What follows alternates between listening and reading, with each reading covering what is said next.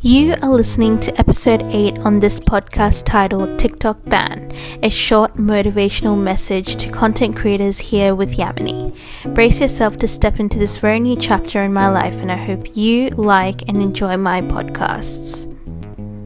Hello there, my name is Yamini, and to whoever that may be listening, nice to meet you, and I hope you're doing well. To be completely honest, I was someone who didn't really find interest in watching TikTok videos.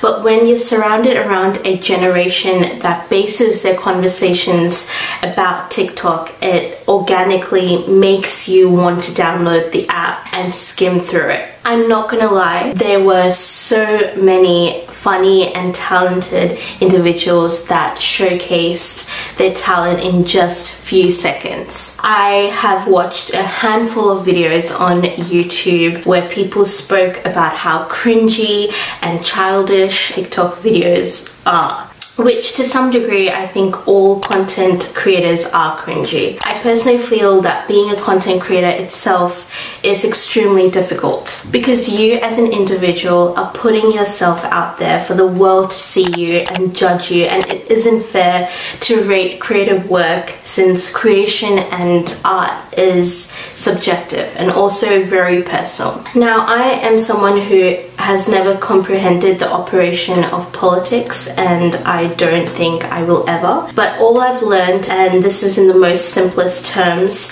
is that the TikTok app preserves valuable data from your phone and it can then lead to be a threat to your own country. If you want to know more, please do read about it in depth.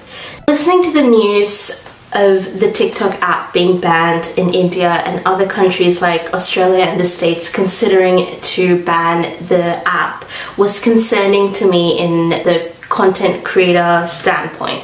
As I mentioned earlier, being a content creator is difficult.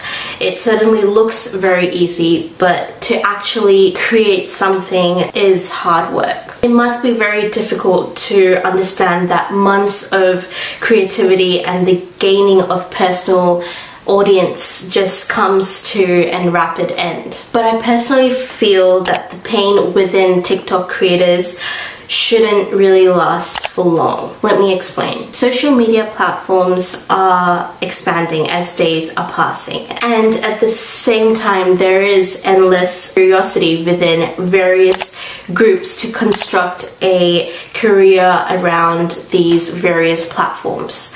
So if you are a TikTok creator, you have no reason to worry as there are so many other platforms that you can recycle your content.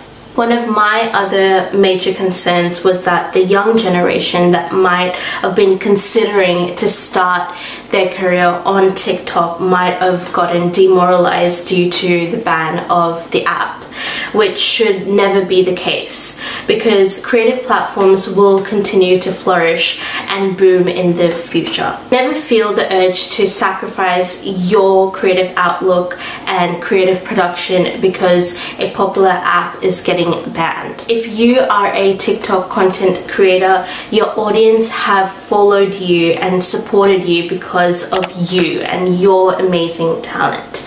It was never the app. Keep your head up and continue to create.